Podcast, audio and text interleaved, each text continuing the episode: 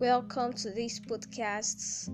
I am Siene, and today I'll be airing out my voice for sexual purity.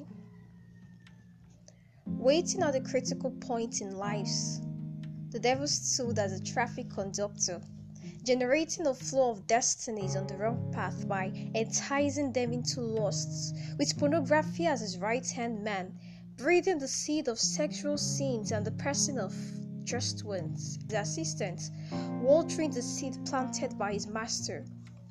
Just one speaking to the hearts of men. Let me experience what it feels like to have sex just once. Let me watch porn just once into the heart. Let me try out this thing they called masturbation just once. Let me kiss you just once, says, and he pumps the desire till it becomes an act, an act, and then an addiction finds delight in draining the virtues of men and immersing our hearts in guilt and pain, using our imaginations. Those images and actions playing tricks on our mind and making us feel that we can never be loved by God, due to the fact that on countless occasions we have made a mess of our body, a mess of His temple.